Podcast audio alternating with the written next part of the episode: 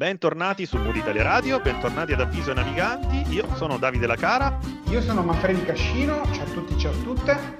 Tutti e ciao a tutte e siamo tornati a parlare di giornalismo, di comunicazione, di informazione, di social, un po' di tutto. Avremo anche un'intervista eh, più tardi con una persona di cui parlerò più avanti.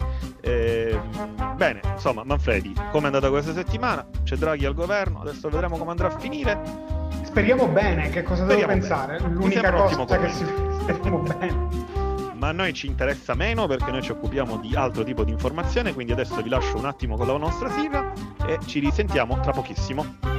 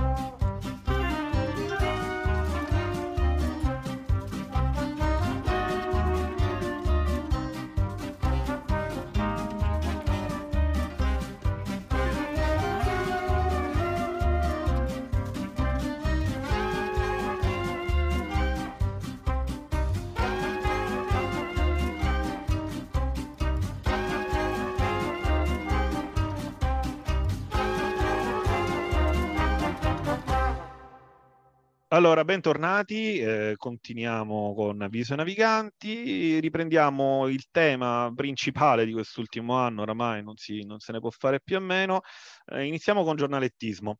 Eh, sabato hanno pranzato al ristorante 7 italiani su 10, ne siete proprio sicuri? Scrive Enzo Boldi, eh, articoli e servizi andati in onda nei telegiornali senza verificare la veridicità dell'informazione. Leggo un trafiletto. Tutto è partito da un articolo comparso domenica 7 febbraio nell'edizione cartacea del Corriere della Sera. A pagina 13 si parlava del primo weekend senza zone rosse, sottolineando che in molte città d'Italia ci sia un'abbondante affluenza nei ristoranti, nei negozi, nelle strade nei centri commerciali, ehm, provocando quindi assembramenti. Ed è lì che viene citata per la prima volta la stima dei 7 italiani su 10 che ieri hanno pranzato al ristorante. Ovviamente non è così. Questo è quanto apparso appunto dice l'articolo giornalettismo uh, sul Corriere della Sera, il problema è che eh, sono numeri che non sono stati assolutamente verificati, caro Manfredi. Sempre a parlare eh, male del Corriere sono, noi. Perché poi non sono numeri che stanno nemmeno in cielo né in terra. Il giornalettismo prosegue dicendo che se veramente 7 italiani su 10 fossero andati al ristorante tutti di sabato, e fondamentalmente ci sarebbero state 42 milioni di persone al ristorante. Tu, eri, è... tu dove eri sabato, scusa, giusto per curiosità? Eh, molto tranquillamente a casa, però ebbene mangiavo una pizza, nonostante non fosse al ristorante, avevamo ordinato una pizza da sport. Questo, questo sì, però 42 milioni di persone al ristorante. In effetti, accidenti. a ragionarci è un numero un po' strano. È un numero un po' strano. Eh, tra l'altro continua l'articolo, lo stesso discorso, seppur declinato in maniera diversa, è stato fatto al TG1, eh, TG1 voglio dire, con servizio andato in onda alle 13.30 della domenica stessa. Anche in questo caso, come accaduto nel Corriere della Sera, si cita il fatto dei 7 italiani su 10 che sabato 6 febbraio hanno pranzato al ristorante. Eh, questo è uno dei tanti problemi della comunicazione di cui parliamo spesso ad avviso ai naviganti. Prendendola troppo, prendendocela troppo spesso, forse con più o meno le stesse fonti.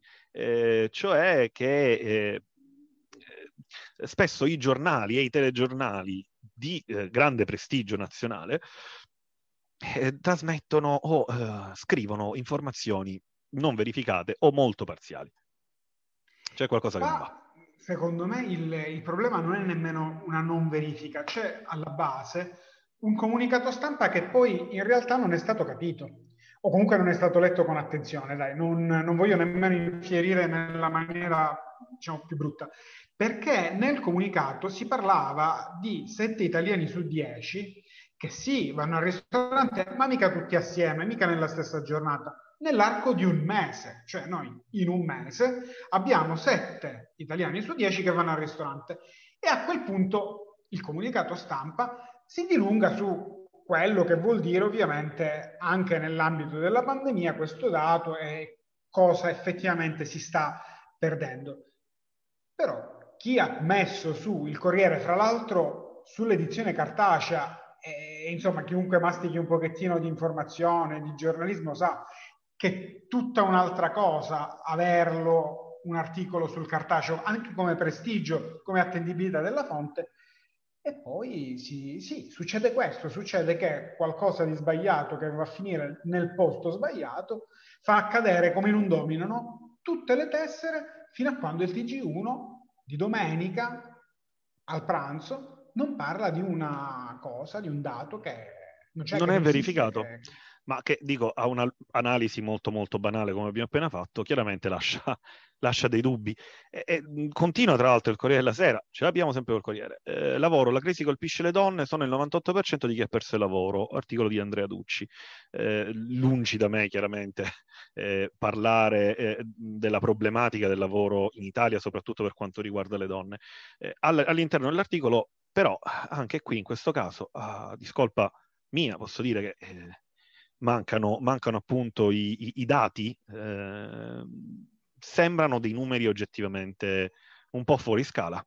Mm, eh, l'articolo poi all'interno, uh, per carità, uh, tra l'altro la sezione economia eh, riferisce alcuni dati relativamente al fatto della perdita in totale del, delle, dei posti di lavoro o delle persone che sono in cerca di lavoro. È chiaro che la pandemia uh, sta mettendo in difficoltà gigantesca, soprattutto settori come turismo, eh, il food, eh, questo chiaramente, trasporti, questo chiaramente è indiscutibile. Eh, però eh, mancano i numeri eh, per poter dare, fare un'affermazione di questo genere. Sebbene chiaramente perfettamente Manfredi che il problema del lavoro femminile in Italia è eh, grande, molto, molto gravoso.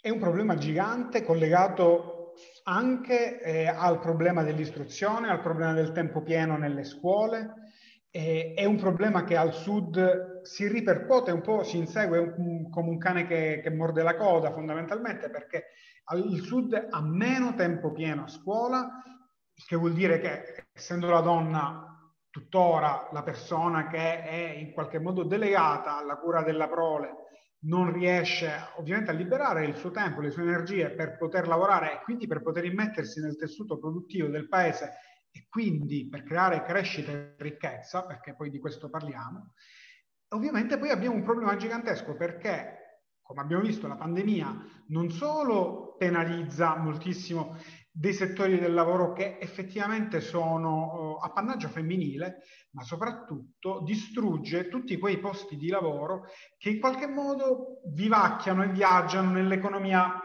eh, un po' in nero, quella che comunque non paga i contributi, eh, potremmo chiamarla anche così di sussistenza, che sono spesso e volentieri, ancora una volta purtroppo, quei lavori che vengono fatti dalle donne.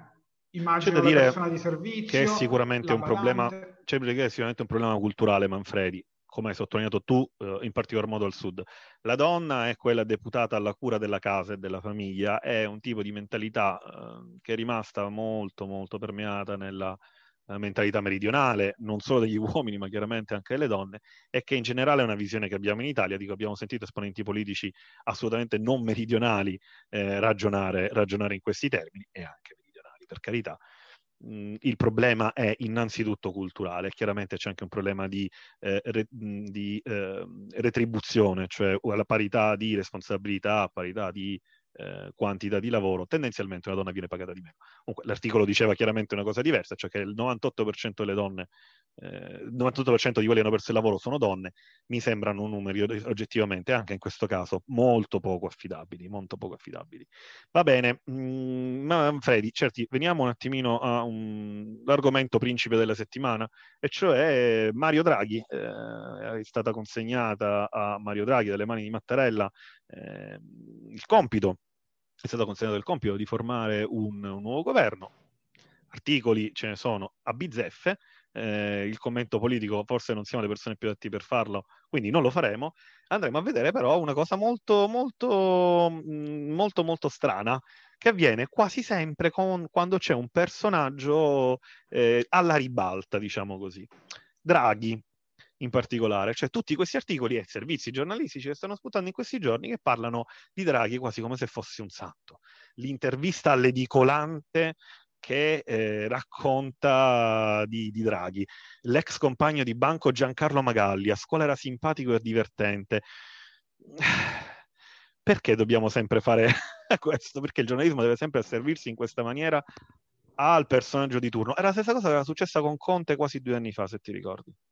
Precisamente, ed era successa negli stessi identici termini, cioè era stata intervistata la maestra che insegnava a conto, la professoressa, davvero questo adesso non lo so, era stato intervistato il suo compagno di calcetto, erano state intervistate tutte queste persone che in qualche modo dovevano forse rendere umano un personaggio che in quel momento non era conosciuto nelle case degli italiani. Io questi meccanismi non, non ho idea di come funzionano però effettivamente funzionano in questo modo, cioè ci sono degli articoli che fanno questo, ma addirittura a me di Draghi ha fatto davvero, davvero, davvero pensare, ridere, ti dico la verità, l'intervista a una passeggera del suo stesso volo, che insomma ci ha scambiato due parole, cioè cosa volete che vi dica? Dove, dove sta la notizia? Do, perché? Qual è il mo- motivo che scatena una curiosità? Sicuramente la curiosità sul personaggio. C'è da dire che magari il giornalismo dovrebbe fare qualcosina di diverso. Mi permetto, mi permetto di dire. C'era una pagina satirica che sicuramente tu conosci, il Lercio, uh, che qualche giorno fa aveva pubblicato l'immagine di un, di un cerbiatto e la sua dichiarazione a proposito di Draghi.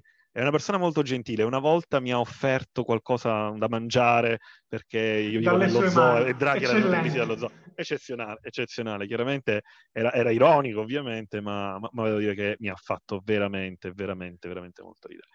E, ehm, passiamo a un argomento, sem- torniamo un attimo all'argomento pandemia, ecco, perché mi sono dimenticato di parlare di un articolo eh, sull'Huffington Post eh, a Post italiano ovviamente, che parla ancora una volta di pandemia e che racconta quali sono, in maniera un po' curiosa, quali sono eh, anche eh, le problematiche, come viene vista la pandemia eh, dai ragazzi che oggi si ritrovano a scuola in questa situazione o spesso a casa a studiare.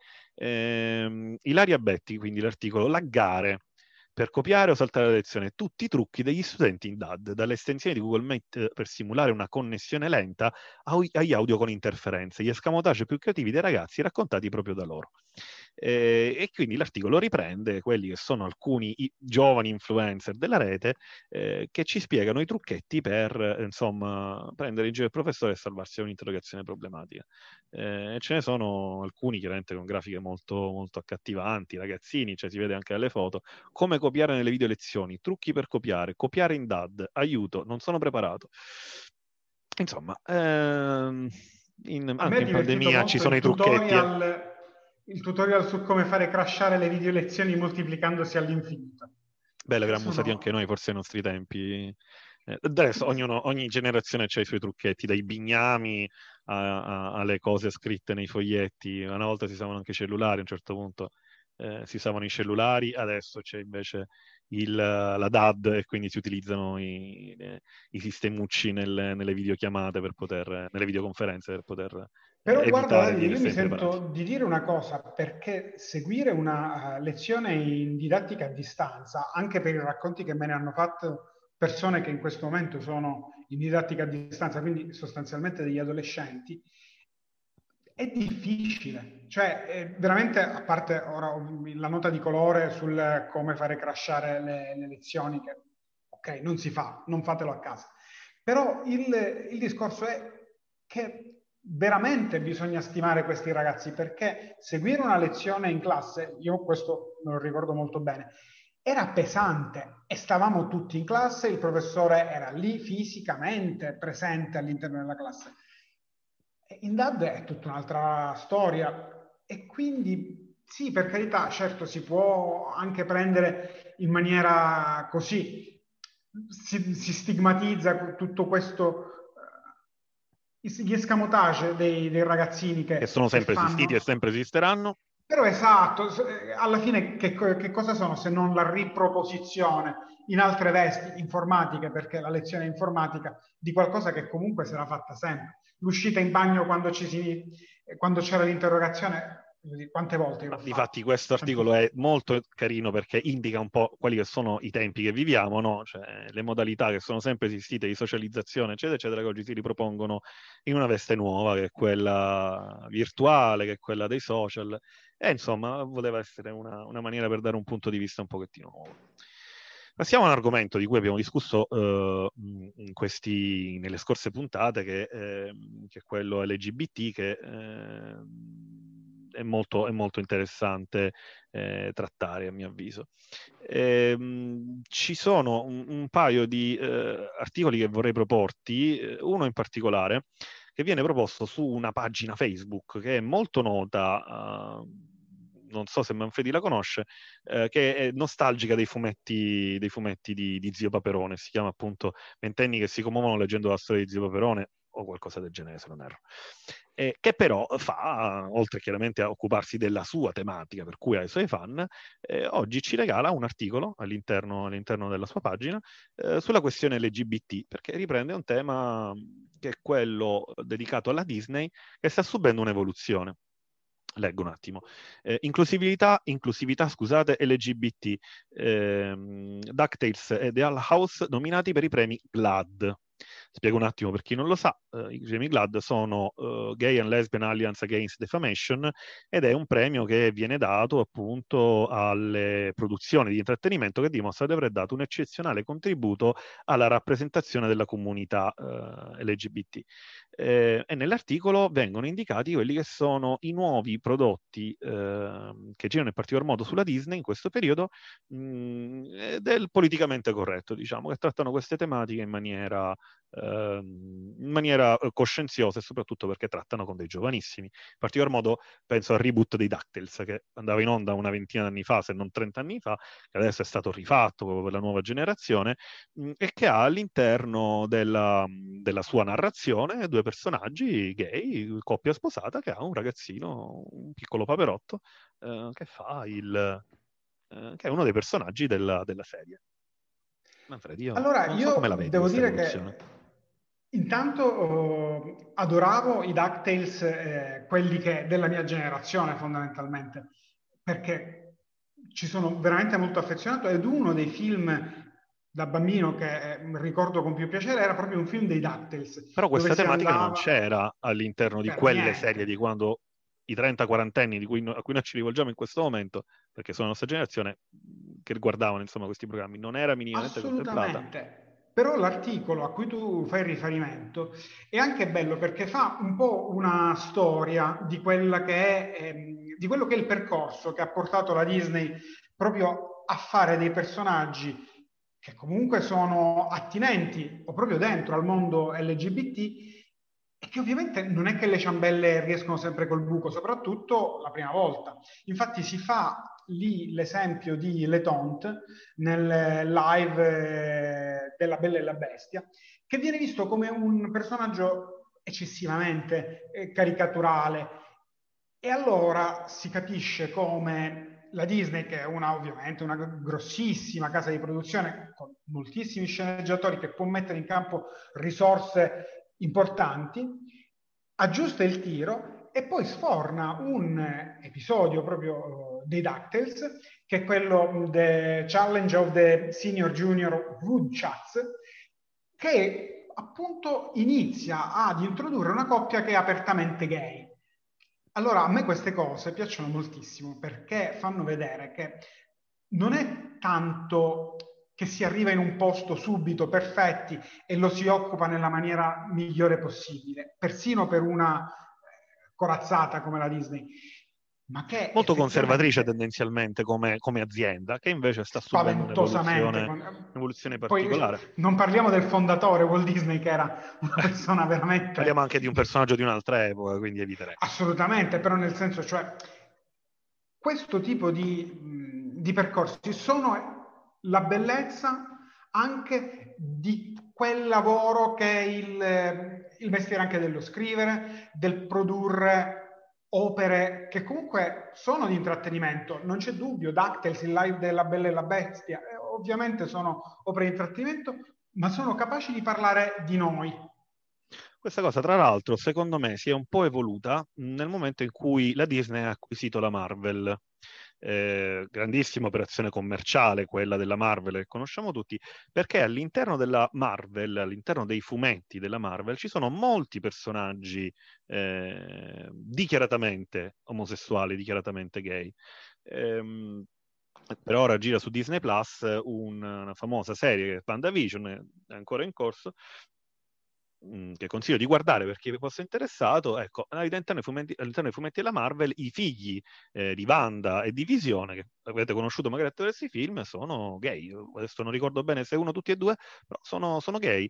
Ed è stata un'evoluzione importante, e tanto si sta accompagnando anche, diciamo, al, al processo in cui moltissimi personaggi eh, della serie diventano o comunque si scoprono essere eh, parte di gruppi eh, diversi, cioè adesso abbiamo uno Spider-Man di colore, che prima era impensabile, quindi diventano un Thor donna, quindi abbiamo dei personaggi che non sono più il classico standard dell'uomo bianco occidentale, ma stanno acquisendo nuovi, eh, nuovi, eh, nuove frontiere e la Disney si sta facendo, paradossalmente rispetto alla sua storia, la sua storia aziendale, eh, si sta facendo quasi portavoce di questa cosa. In particolar modo, ora... Mh, sempre per rimanere su questa, su questa tematica, eh, sta girando in questi giorni, grazie a un'altra piattaforma che non è Disney Plus, ma è eh, eh, Amazon Prime, sta girando per ora un, uh, un, film di cui parleremo adesso. E questa parte di questo film, che è un'intervista a uh, Giuseppe Ungaretti, è stata ripresa moltissimo l'ho vista moltissimo girare in rete. Eh, il film è eh, Comizi d'amore. E vabbè, facciamone parlare un po' ora a Manfredi che, ne, che lo conosce ah, meglio. Ma... No, no, per carità, Comizi d'amore è un eh, documentario storico assolutamente, perché ha fatto un, la storia di questo tipo di, di cinema, dove mm, eh, Paolo Pasolini andava in giro per l'Italia interrogando oh, persone comuni, oppure in questo caso stranote come Giuseppe Ungaretti, sulle questioni fondamentali dell'uomo, che quali sono? Sono ovviamente quelli dell'amore e della sessualità. Allora, la domanda che viene fatta a Ungaretti è una domanda di quelle difficili, perché si chiede, ma eh, gli omosessuali siamo in un'altra epoca, ricordiamocelo sempre. È il 65 e... questa intervista che viene fatta in particolar modo a Ungaretti. Proprio così, gli omosessuali sono eh, da considerarsi normali perché ovviamente all'epoca questa cosa non era affatto affatto scontata. Ebbene, la risposta di Ungaretti, poeta, non è la risposta poetica di qualcuno che comunque nicchia e poi si astrae dall'argomento, ma è una risposta che indaga in profondità l'animo umano e dice che nell'uomo gli esseri umani sono tutti a loro modo anormali, che l'atto stesso della civiltà è un atto che si fa violento contro la natura e se ne esce fuori. Per cui a voglia l'omosessualità non è anormale, no? ma nella maniera più assoluta. E questa è una di quelle cose che dette nel 65, ma veramente erano rivoluzionarie, perché tuttora noi, purtroppo, lo vediamo, lo sentiamo, abbiamo posizioni che sono mostruosamente retrive e anzi c'è proprio l'orgoglio di andare a scavare nella feccia vera dell'omofobia, per non parlare della transfobia. Cioè, abbiamo... nel tentativo anche di combattere insomma, questa, questo tipo di atteggiamento che purtroppo è radicato nelle nostre mentalità, quelle dei nostri padri, quelle nostre, quelle dei nostri nonni. da decenni e decenni e decenni, eh, che, perché l'omosessualità fino a qualche anno fa, fino a pochi anni fa, anche nella, nella cinematografia veniva rappresentata come macchiettistica, cioè il personaggio omosessuale era quello divertente, era quello parodistico, eh, che chiaramente non gli dava dignità di, di essere umano.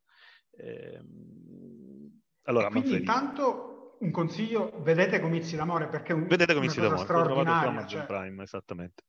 E quindi c'è questa parte appunto molto, molto, divert- molto bella in cui eh, Ungaretti appunto questa, alla domanda su che cos'è se l'omosessualità sia normale risponde ogni uomo è fatto in maniera diversa, quindi tutti gli uomini a, sua volta, a loro volta sono anormali. Ed è meraviglioso, solo un poeta poteva, poteva pensarla in maniera così semplice, spiegare un termine così eh, complesso in maniera così sì. semplice, meraviglioso. Sì, anche perché è liberatorio, ti, ti metti in pace con te stesso. Da ogni punto eh... di vista, diciamo. A voglia. Allora, eh, chiudiamo un attimino questa prima parte, siamo andati per le lunghe di nuovo, chiudiamo questa prima parte di avviso ai naviganti e eh, tra poco eh, faremo una breve intervista a una persona che sta collegata dall'altra parte del pianeta ehm, e che sta vivendo sulla propria pelle quello che è il, eh, il disastro politico che sta avvenendo in Myanmar. Siamo riusciti, grazie a un gentilissimo contatto che ringraziamo, a poter intervistare eh, questa persona che vi presento fra pochissimo, si chiama Sai Sam eh, e lui è una, una, guida turistica che lavora in Myanmar e che parla fortunatamente per noi l'italiano.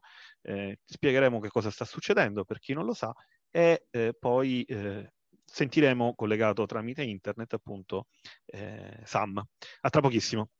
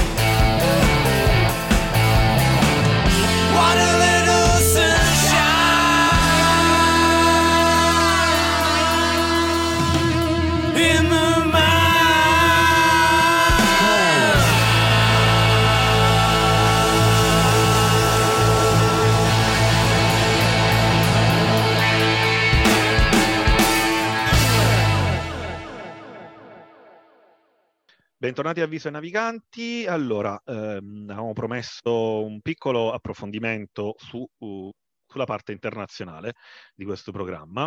E, ehm, cosa sta succedendo in Myanmar? Eh, c'è in atto una, un colpo di Stato da parte dei militari. Eh, da circa 10-15 anni eh, il eh, Myanmar vive una situazione politica di sviluppo verso la democrazia. Eh, una parte dei, eh, del Parlamento finalmente viene eletta democraticamente, solo il 75%, ma comunque è una parte importante, viene eletta democraticamente perché resta appannaggio ancora dei militari che vivono sotto l'influenza cinese, tra l'altro. Eh, però recentemente alle votazioni che sono avvenute eh, poche, poche, poche, settimane fa, ehm, il colpo di Stato appunto da parte dei militari ha portato all'arresto di eh, San Suu Kyi, che è la presidente democraticamente eletta a maggioranza dal paese, molto popolare tra l'altro. Questo ha scatenato oh, proteste molto forti anche da parte della popolazione civile. Ehm, Manfredi, ci puoi spiegare un attimino anche dove possiamo reperire informazioni su questo argomento?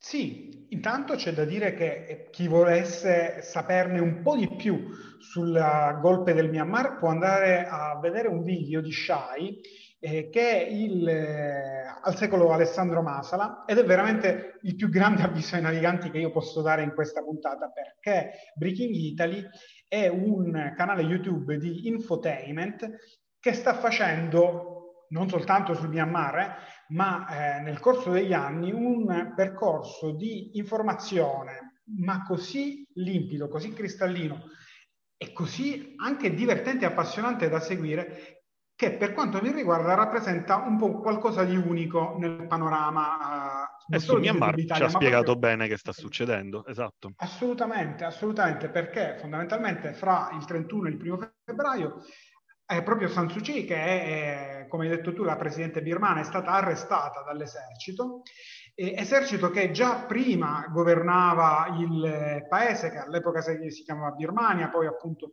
Myanmar, perché avevano cambiato anche il no- hanno cambiato anche il nome.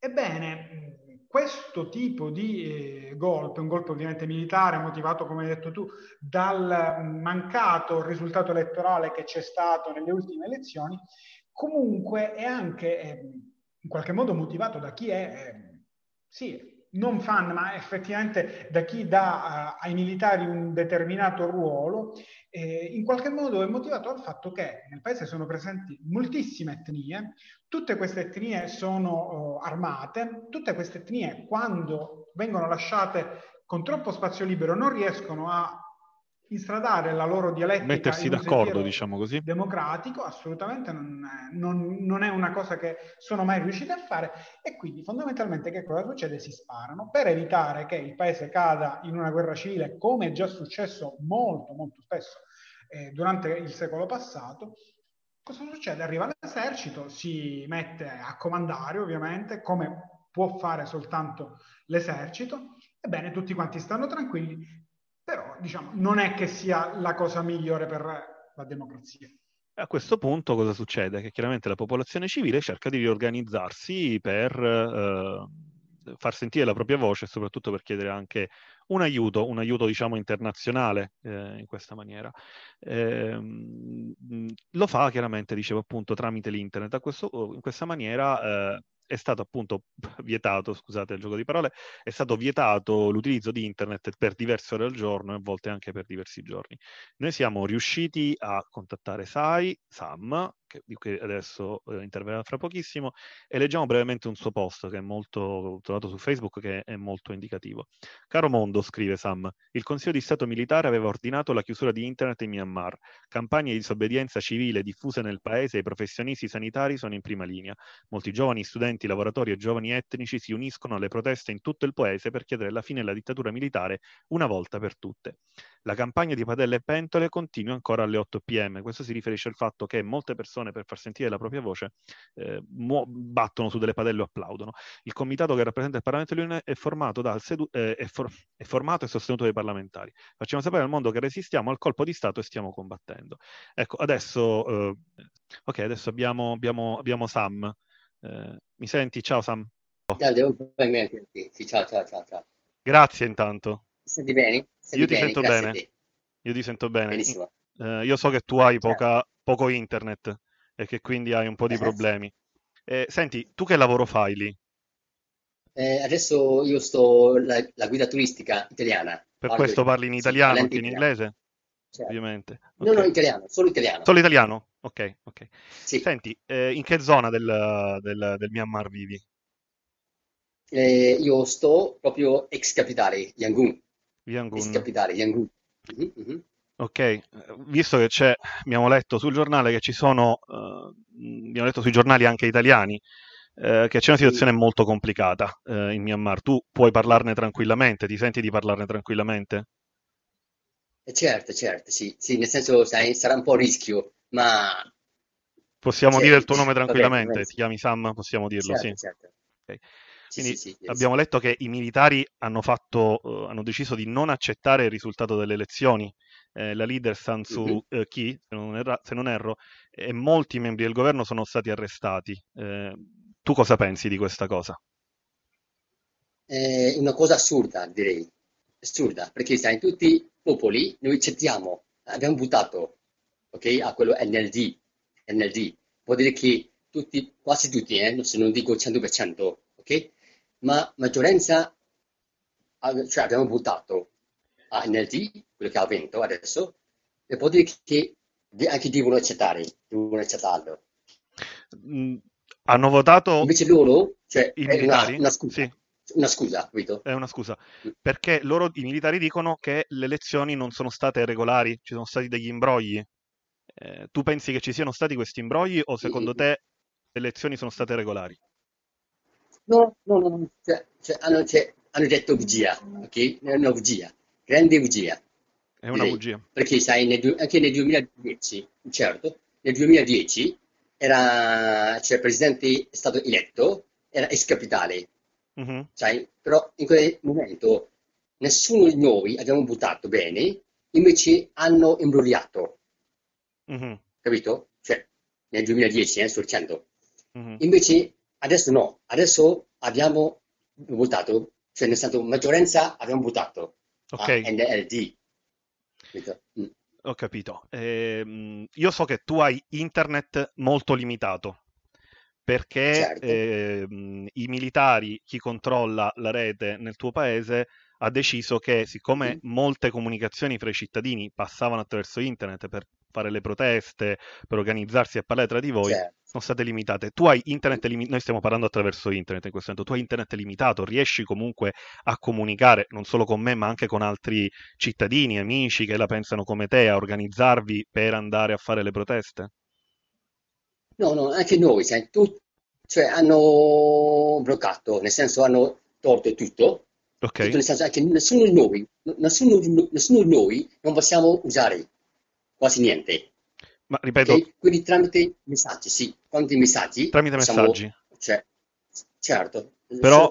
Però noi riusciamo a parlare in questo momento tramite internet, quindi in questo momento non ti hanno Sì. bloccato. Recentemente, proprio oggi, cioè, alle, alle 3 di sera, hanno riaperto, Hanno riaperto. hai Ok, capito? Sì, ok, sì. perfetto. Non so il motivo precisamente perché, non sappiamo il motivo perché. Senti, ci- tu sei partecipato ad alcune manifestazioni che ci sono state nelle piazze? Hai Eh, visto le persone che battevano sulle padelle, su... facevano un rumore per certo, sì. dimostrare il loro disappunto, si dice in italiano, cioè che protestavano, che non erano d'accordo. Mhm. Prestavano, certo, certo, sì. Io ho partecipato, ma cioè, perché mi- cioè, dove stanno facendo è proprio vicino a casa mia, capito? Ok. Quindi io so- ho sceso sotto la mia casa, il mio appartamento, e Mhm. poi cioè, salutato loro, basta. Hai salutato, mentre hai visto che però c'erano persone che facevano rumore, Certo, facevano certo, confusione. applauso, ho dato applauso, Anche con l'applauso. e salutato, e basta. Senti, nelle manifestazioni che tu hai Però visto tramite internet, tramite internet, nelle certo, manifestazioni certo, tramite che internet, Ok, dico, nelle manifestazioni che tu hai visto, ci sono state anche delle persone che sono state arrestate perché Sì. facevano rumore, applaudivano, manifestavano in questa maniera molto civile che non erano d'accordo. Le visti? Mhm. Eh, finora non ho sentito, finora non ho sentito, ma all'inizio sì. All'inizio, Mm. senza avvertirsi, loro hanno eh, arrestato alcuni tipo, non solo i nostri leader, il Sì. Aung San Suu Kyi, ma anche alcuni membri dei parlamenti, e poi Ok. Dico, hai visto amici, persone per strada che sono state arrestate? Dicevo, Sì, all'inizio sì, Mm. Alcuni giornalisti, Mhm. giornalisti, anche alcuni cantanti famosi, ok, Mm. sono arrestati. Non sappiamo nulla delle loro notizie. Quindi sono stati portati via e non sapete che fine, Sì. che fine abbiano fatto. Eh, Certo, fine fatto, non sa- non sappiamo. Senti, come credi tu che andrà a finire questa situazione? Credi che la gente mh, farà una qualche tipo di protesta, che alla fine i militari vinceranno e co- torneranno a governare nel paese?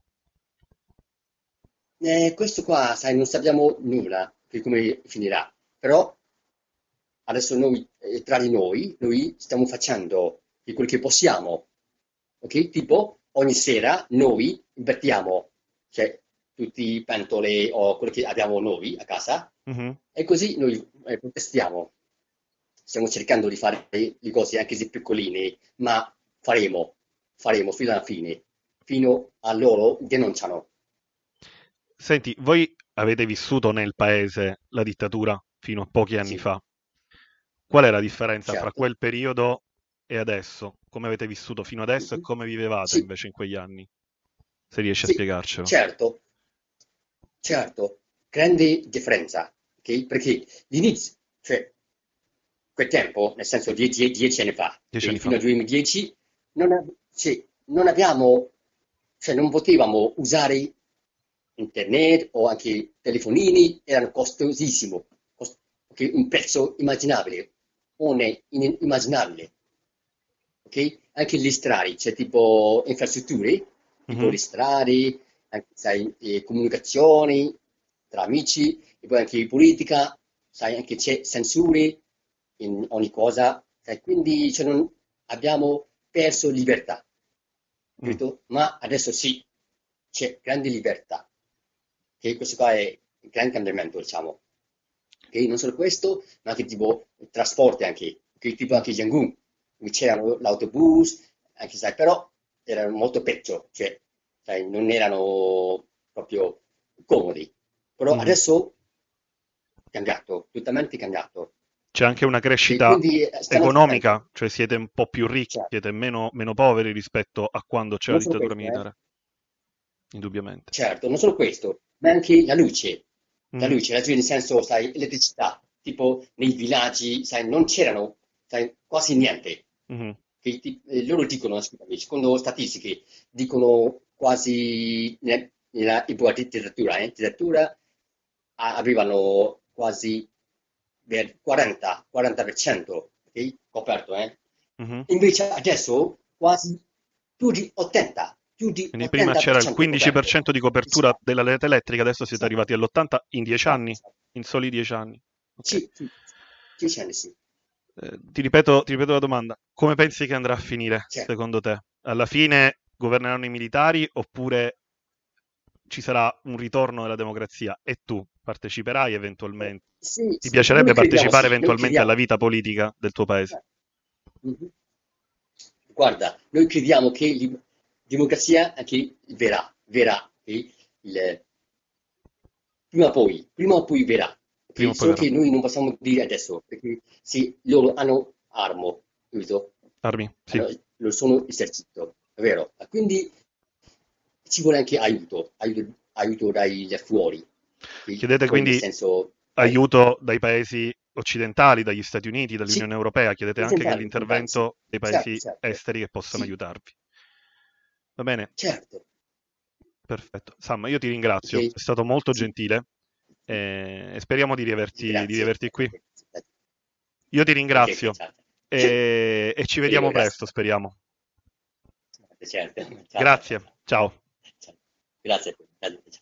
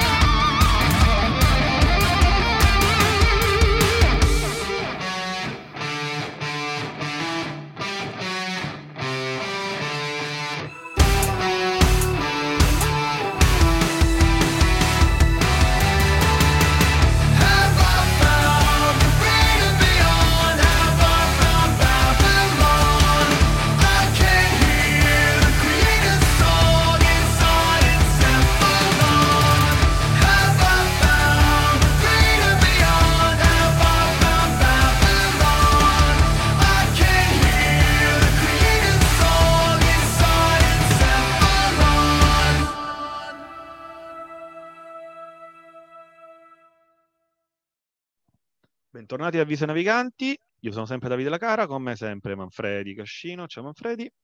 Abbiamo chiuso insomma questa parentesi internazionale con questa uh, intervista di cui ringraziamo Sam. Uh, torniamo all'Italia, uh, libero quotidiano, eh, Vittorio Feltri sull'omosessualità, riprendiamo quello che avevamo detto prima, se diventa obbligatoria prima preferirei morire. Il direttore Vittorio Feltri racconta il suo pensiero su omosessualità e omofobia. Mi accusano di non sopportare i gay, io invece ho molti amici omosessuali e non mi sono mai chiesto quali fossero le loro preferenze. Ho scoperto chiacchierando con loro, non provo nessuna repulsione nei confronti degli omosessuali, devo aggiungere che eh, quando sono nato l'omosessualità era fuori legge, li chiamavano invertiti, poi il mondo si è evoluto ed è, tollerata, ed è stata tollerata di nascosto. Passano gli anni e si è imposta, è diventata una cosa che non suscita più nessun sentimento negativo, però adesso è diventato un orgoglio e se devo dirla tutta, prima che diventi obbligatorio, io preferirei morire. Questa è l'opinione di Vittorio Feltri eh, sul giornale Libero Quotidiano che lui diciamo indirettamente eh, dirige. Vittorio Feltri è un personaggio che vediamo spesso in televisione. Mi sembrava giusto dire agli ascoltatori e visione naviganti che nel giornalismo italiano c'è anche questo. Però Manfredi mi permetti di dire una cosa, non commenteremo e passeremo direttamente alla prossima notizia. Allora. Io sono felice, eh? Va benone. Va bene. Allora, mh, mm, eh, parliamo uh, di una uh, di televisione e di quello che sta succedendo, un dibattito che si sta prendendo in questi giorni, in particolar modo sulla trasmissione Uomini e Donne. Noi abbiamo criticato uh, abbastanza fortemente quello che succede su, ehm, sulle trasmissioni della, della, signora De Filippi. E quello che è successo Uomini e Donne l'altro giorno invece probabilmente rasenta l'illegalità perché esiste una legge che si chiama Revenge Porn, di cui parleremo fra pochissimo, ma vediamo prima l'articolo di giornalettismo. Eh, la storia di Giancarlo Aurora, Uomini e Donne, dimostra che non abbiamo capito niente del revenge porn. Ci sono linee ben definite che nemmeno un certo tipo di TV può oltrepassare. Eh, cosa è successo? In una puntata di questa bellissima trasmissione televisiva, per far valere insomma, le proprie motivazioni, il signor eh, Giancarlo, eh, che faceva eh, insomma, il, uno degli, degli ospiti della trasmissione, ha esibito un cellulare dicendo che la persona che aveva davanti, quindi Aurora in questo caso, lo aveva corteggiato. Lei nega e lui per poter uh, avvalorare la propria tesi fa vedere ad alcune persone presenti in studio il suo cellulare dove dentro ci sono delle immagini, eh, diciamo, uh, sexy inviate dalla, dalla, signora che ha davanti. Ricordiamo ai signori della televisione Mediaset, nonché alle persone che sono state presenti lì, che questo è un reato, Manfredi. Sì, e a quanto pare non viene eh, nemmeno compreso perché non si debba fare una cosa di questo tipo. Perché in quel momento stai violando l'intimità di una persona che aveva affidato a te quelle immagini e che non voleva, certo, che le vedesse Gianni Sperti, Tina Cipollari sono gli ospiti fissi della trasmissione, o chiunque altro, certo, perché il punto è esattamente questo, se qualcuno ti invia con ovviamente consenso delle immagini di nudo, di, di qualcos'altro e mica per questo te le devi immediatamente, il giorno dopo, eh, buttare in piazza o in trasmissioni televisive, fra l'altro usandole come clava contro quella persona, perché poi in tutto questo la, la, storia di Giancarlo e Aurora qual era? Che lui reclamava, diceva che c'era stato qualcosa di intimo fra di loro e come prova lo, lo faceva vedere perché diceva io ho queste foto quindi qualcosa è successo e, e diceva che ne aveva ancora altre che però siccome era so, un cavaliere non, non, mostrava perché erano ancora più spinte. Mi permetto di aggiungere questo avviene in televisione ma è un reato anche se questo avviene fra due persone in privato cioè io non posso far diffondere immagini private di una persona in atteggiamenti eh, sessuali o, o in, in, in, nudità, chiaramente se questo non è fatto con il suo consenso. Quello che è accaduto, a mio avviso, e sottolinea l'articolo, è estremamente grave. Eh, è una legge che per fortuna è stata varata eh, nel 2019 in Italia e che però probabilmente non è ancora stata assorbita. Io ehm, sono rimasto sconvolto quando ho visto il video che girava su giornalettismo di, di, questa scena, appunto, in cui le due persone invitate in trasmissione litigavano su questa cosa. L'uomo in questione, Giancarlo, addirittura minacciava di farlo vedere a tutta Italia. alle due di pomeriggio. Credo che sia una cosa, non, ripeto, oltre ad essere illegale, sia veramente pessimo da un punto di vista morale. No, ma è grave pure. Cioè, secondo me il problema è che quando tu fai vedere in televisione alle due del pomeriggio un comportamento di questo tipo e non lo sanzioni in maniera adeguata, allora cosa stai facendo? Stai effettivamente legittimando qualcosa che è reato. La tua funzione, che per carità non dico che uomini e donne deve, una, deve avere un ruolo educatore, ma ok, non, nessuno dice questo, però caspita, almeno non mostrare dei reati eh, senza colpo ferire, insomma, io questa cosa la, la stigmatizzerei quantomeno. C'è un filo conduttore fra quello che abbiamo detto la settimana scorsa e quello che, diciamo, che stiamo dicendo oggi, eh, che sono alcune trasmissioni che vanno in onda, in particolar modo, mi tocca dirlo, su Mediaset. Riprendo da questo blog un articolo di Buttanissima, di cui abbiamo parlato anche l'altra settimana, questo sito, buttanissimo.it, Barbarella, Maria è il far west della Sicilia. D'Urso e De Filippi si fanno autoparlante dello scandalo Tribunale del senso comune, così la nostra isola, si riferisce alla Sicilia, in questo caso il giornalista è siciliano Totorrizzo, la nostra isola ridiventa frontiera del tragico e del grottesco. C'è questa volontà continua di voler proporre, eh, di mettere in piazza gli affari privati, di spettacolarizzarli e di renderli eh, estremizzati, di cui purtroppo nelle trasmissioni dei Filippi, eh, anche in questo caso nella trasmissione della, della signora D'Urso, eh, riprendono molto spesso le famiglie siciliane, forse perché sono quelle ancora un po' ancorate a una certa maniera di ragionare, a un, una certa spettacolarizzazione delle cose di famiglia, perché i panni sporchi si vanno a lavare in qualche maniera in televisione. Eh, mi mette molta tristezza pensare questa cosa, però sono, è anche epoca, forse, è forse l'epoca che viviamo. Eh ci dobbiamo Guarda, convivere. Davide, a me questo articolo, sai cosa ha fatto pensare? Ad un caso che noi eh, a Palermo viviamo in maniera abbastanza quotidiana, però anche è diventato nazionale perché eh, durante un'intervista alla D'Urso c'è stata eh, la nascita del fenomeno di Angela da Mondello. Io non so se tu te lo ricordi. Certo, se lo ricorderanno chi, chi ci sta ascoltando sicuramente. Benissimo. Dopodiché ci sono state le critiche alla signora Angela e c'è stata tutta la spettacolarizzazione in televisione, sempre nello stesso programma, di questa persona, che da prima era considerata un irresponsabile, poi una vittima, poi una che ha sfruttato il fenomeno, tutto fatto in televisione. Angela da Mondello è di Palermo, cioè non è quasi che... sempre nello stesso programma. Assolutamente, proprio così. Ed è sì, è qualcosa che comunque ci relega al ruolo anche macchiettistico di, di, meridionali e con tutto quello che ne consegue, perché non dobbiamo nemmeno nasconderci, cioè la ignoranza, tutta una certa ricercata articolazione proprio lessicale che viene proposta, ci confina nel ruolo di macchiette. E torniamo a parlare di televisione, torniamo sull'articolo, un altro articolo di giornalismo e questa settimana ha sfornato alcune notizie veramente interessanti. A Nonella Arena, Giletti è arrivato a chiedere a una vittima di Genovese che tipo di dolore hai provato. Una doverosa riflessione sulle domande di Giletti alle vittime genovese e su cosa le donne devono fare perché si creda loro.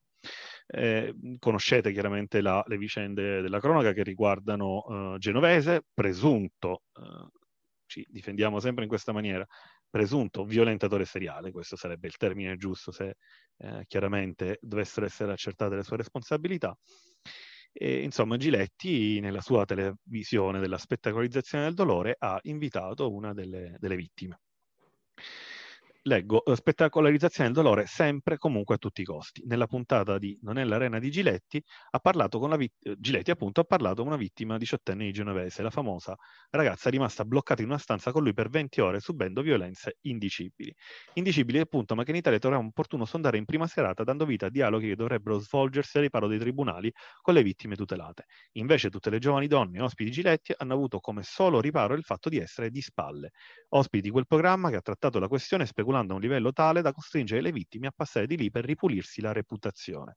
Per essere credute, ieri e la scorsa settimana, ancora una volta, ha vinto il giornalismo sensazionalistico fatto sulla pelle delle donne. Manfredi, ti devo chiedere un commento su questa cosa. Allora, è una cosa che mm, a me mi ha particolarmente colpito perché eh, questo tipo di storie hanno sempre un effetto abbastanza respingente eh, su di me. Poi eh, mi costringo anche ovviamente a leggerle, però l'articolo di Laria Roncone ha qualcosa in più. Effettivamente merita di essere letto perché in, eh, indaga come eh, Giletti nei suoi scambi con eh, le varie ragazze cerchi di ottenere una reazione che è in qualche modo emotiva, proprio perché vuole ottenere delle lacrime che suscitino pietà, fondamentalmente. Ora, in questo caso, puntare sull'emotività garantisce audience, eh, c'è poco da fare, anche perché il tema è quello proprio che acchiappa eh, l'ascoltatore, il telespettatore, però di fare un giornalismo obiettivo mh, mm, molto meno. Soprattutto quando abbiamo l'ultimo uh, diciamo, pezzo incriminato, noi cosa sentiamo da Giletti? Che dice, chiede, l'altra ragazza che dice di essere stata stuprata anche lei, dice che ricorda e sente addirittura il dolore. E la ragazza invece in, in questione dice io non me lo ricordo. E poi arriva la domanda, ma che tipo di dolore? Il dolore che provi quando ti violentano, non so come descriverlo sinceramente, c'è anche una difesa. Qualcosa che probabilmente non puoi neanche descrivere se non l'hai ma purtroppo provato sulla tua pelle. E, e questo, tutto questo è un, uh, un grumo, secondo me, di cattivissima televisione che poi in qualche modo penetra all'interno della società. Noi dobbiamo essere, come diciamo che eh, giornalettismo ha fatto davvero un buon lavoro in questa settimana, bisogna anche dire che è l'arena, non lo ha fatto, cioè quando si chiama avviso ai naviganti, si, si, significa proprio questo, cioè statene lontani, raga, perché veramente è una roba brutta. È una roba che non va. Allora, chiudiamo con quest'ultimissima parte e andiamo verso il nostro finale. Ci sentiamo fra qualche secondo.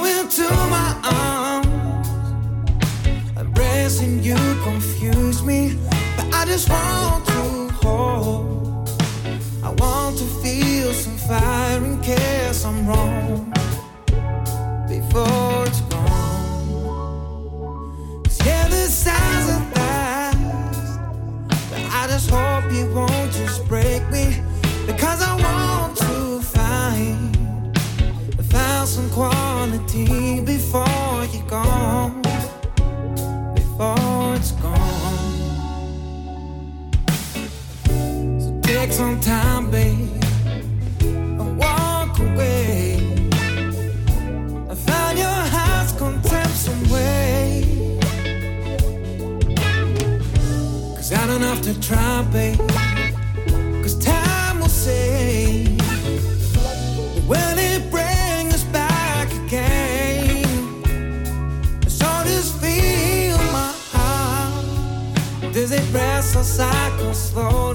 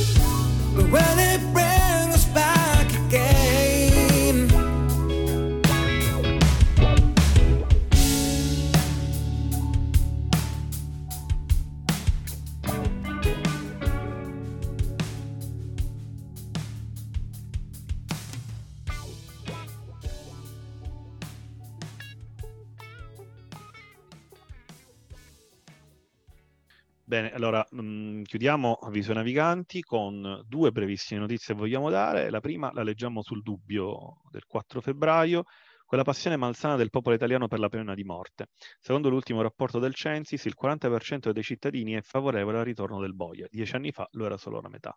Articolo di Pino Casamassima. Eh, I ragazzi sono molto più propensi ad accettare la pena capitale dei loro genitori. Risentono più di tutti dell'incattivimento sociale generato dalla pandemia di Covid che ha rinvigorito un individualismo primitivo da mors tua vita mea e allo stesso tempo ha incattivito il rapporto fra sé e l'altro sé. È una, una questione complessa, da tanto tempo si parla di pena di morte. L'Italia è stata uno dei primi, se non il primissimo paese, se non ricordo male, europeo ad accettare l'abolizione della pena di morte e eh, l'incattivimento che viviamo in questi tempi ci sta portando addirittura a, rivalutare questa questione. Io mh, non sono convinto che un eventuale referendum per la reintroduzione di, di, questa, di questa, formula eh, gli italiani potessero mai votare a favore. Detto questo, fortunatamente eh, all'interno della nostra Costituzione abbiamo impedito che alcune cose che non vanno, come la pena di morte, che mi vede assolutamente contrario, possano essere reintrodotte.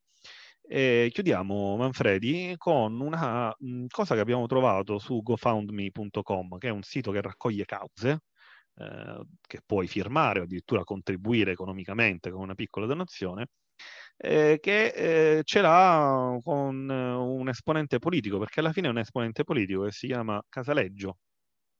Beh, eh, processo al sistema Casaleggio, sì, perdonami, lascio parlare te. Raccolta fondi organizzata da Marco Canestrari. E chiudiamo. No, no, no, io volevo intervenire sul discorso dell'esponente politico perché si sono scritti svariati libri sul fatto che Casaleggio sia oppure no un esponente politico. E Canestrari è una persona che ha mh, partecipato alla creazione proprio del Movimento 5 Stelle. Lavorava... parliamo chiaramente di Casaleggio figlio, ok? Perché eh sì, ormai sì, Gian, eh, Casaleggio padre non c'è più, quindi sì, assolutamente. Però e, ha ereditato, perdonami, partecipato... l'ultima interruzione, ha ereditato la gestione della piattaforma Rousseau, che sappiamo benissimo cosa sia e come funziona. Proprio così, e il fatto che Canestrari abbia partecipato alla creazione del Movimento 5 Stelle, abbia lavorato nell'azienda di eh, Casaleggio, effettivamente lo mette in qualche modo in una posizione privilegiata di critica. Nella raccolta fondi, nella pagina della raccolta fondi si fa riferimento anche ai due libri che eh, con Nicola Biondo sono stati scritti sull'argomento, cioè mh, Supernova e il sistema Casaleggio, però il punto è che adesso mh, Davide Casaleggio fondamentalmente gli ha fatto causa e Marco Candestrari con questa raccolta fondi eh, sta tentando di eh, mettere insieme una squadra eh, per poter da un lato resistere ovviamente alla causa, ma dall'altro anche per continuare ad incalzare eh, Davide Casaleggio e ovviamente a far, val- far valere quelle che poi alla fine eh, Cannestrari pensa essere le, le, le, sue ragioni. E quindi nella pagina di GoFundMe ci sono tutta una serie di domande. È vero o non è vero che Casaleggio Associati ha fondato e amministrato il Movimento 5 Stelle? È vero o non è vero che il signor Davide Casaleggio è una persona esposta politicamente? È vero o non è vero che l'architettura di gestione del Movimento 5 Stelle impedisce che il signor Davide Casaleggio sia sottoposto a qualsiasi controllo democratico? E andando avanti ovviamente così. Allora, questa è una cosa particolarmente innovativa all'interno del nostro panorama anche mediatico, se così si può dire, e chiunque voglia contribuire a questa causa oppure semplicemente informarsi e prendere delle notizie sui libri o sulla questione, può andare su GoFundMe e eh, di base cercare il eh, processo al sistema Casaleggio, che è il titolo della raccolta fondi. Bene, chiudiamo con una nota politica, inevitabilmente, anche se cerchiamo di eh, rimanerne fuori, come avevamo detto all'inizio, ma è impossibile. Va bene, Manfredi, questa puntata è finita qui. salutiamo tutti e noi vi rimandiamo alla prossima puntata di Avviso ai Naviganti. Ciao da Davide La Cara. Ciao da Manfredi Cascino e grazie a Modo Italia Radio. Ciao a tutti.